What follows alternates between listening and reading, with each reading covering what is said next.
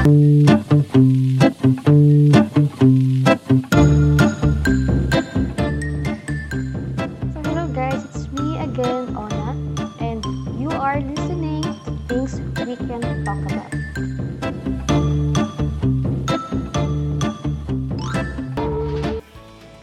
sa entry today, I'd like to give it a title, Relationship. The question came from my coworker, Joy, and her question was, Are you ready to enter a relationship right now? Four years is too long, hindi ba boring? And um, so Joy, Bebe, so thank you for your question and I know maybe you're listening right now.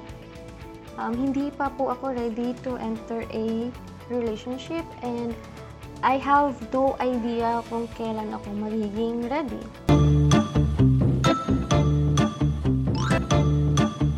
So, bakit nga ba um, hindi pa din ready after 4 years of being single?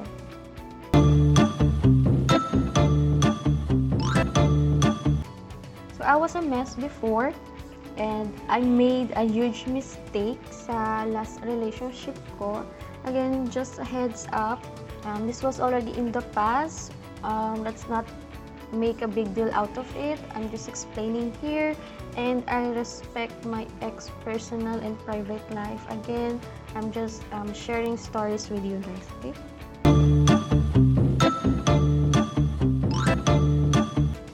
So yes, 4 years na nga. Pero sa span na 4 years na yan, uh, for a year na naghiwalay kami, naglinger sa akin yung mistake ko sa past relationship. So, it got me scared to enter a new relationship because I thought maybe maulit ko yung nagawa kong mistakes and kasama na yung ano, pagkukulang ganun. And I'm scared na baka maulit na naman. Baka, ma- baka makasakit na naman ako. And I know some of you guys sasabihin na uh, linger, linger. Sa totoo, hindi lang naman nakakapag-move yun yan si ate girl. Um, no, mm, I already moved on.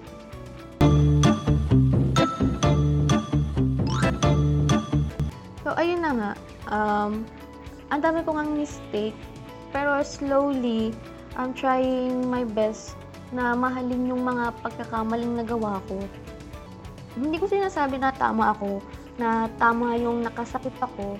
Kasi sinusubukan kong intindihin bakit ko ba nagawa yon and ano bang dapat kong gawin para hindi na maulit. And yes, I'm still trying my best and telling myself na wag sanang maulit kasi alam kong sobrang pangit talaga nung nagawa ko sa past relationship ko. Pero nandun pa din kasi yung takot kahit na natutunan ko siyang intindihin and tanggapin yung nagawa ko, natatakot pa din ako.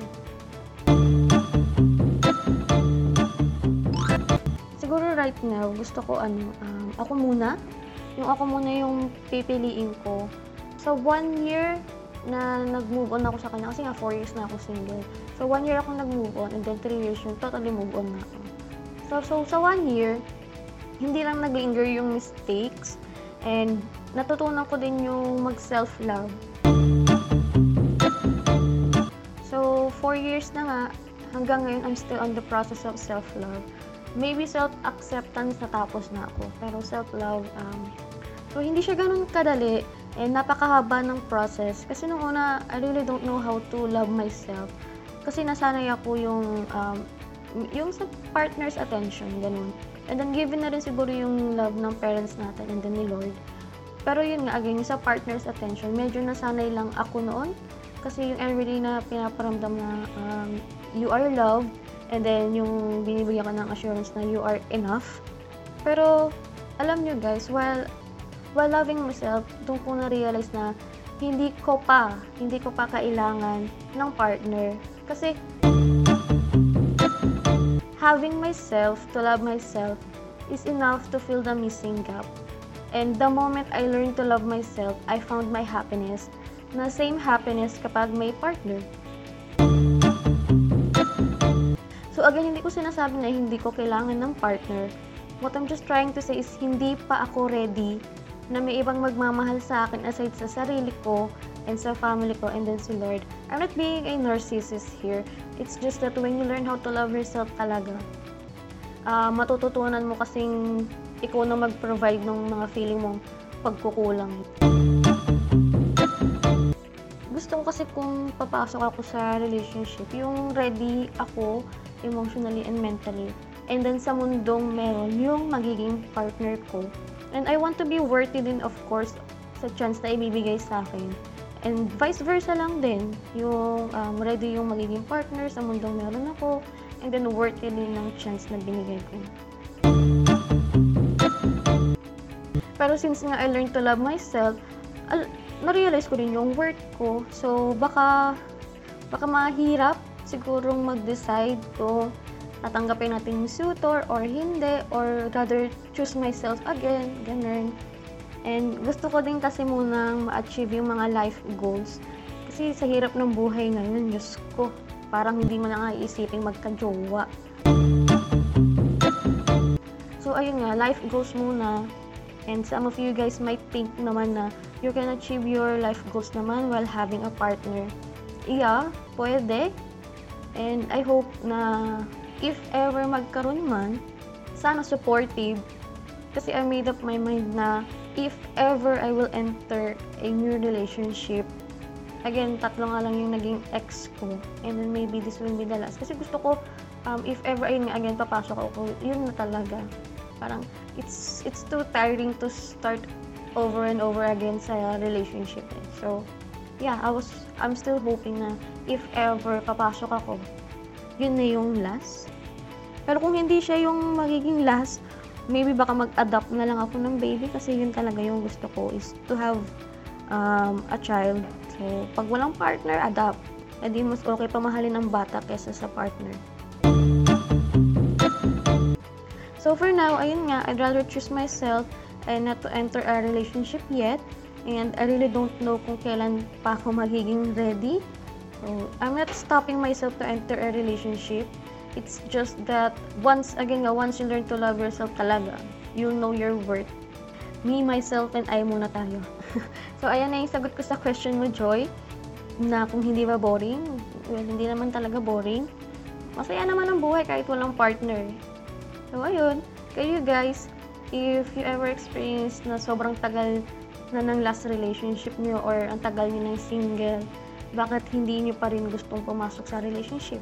So send me a voice message here at anchor.fm slash the thing called happiness or private message me again sa messenger ko though my FB is still um, alive, hindi naman siya deactivated. And then sa IG, the thing called happiness. I think that's it for today's entry. Again, this is Ona. And thank you for listening to Things We Can Talk About. Please enjoy listening to this music as this will relate to our topic for today. Talk to you guys next week. Stay safe.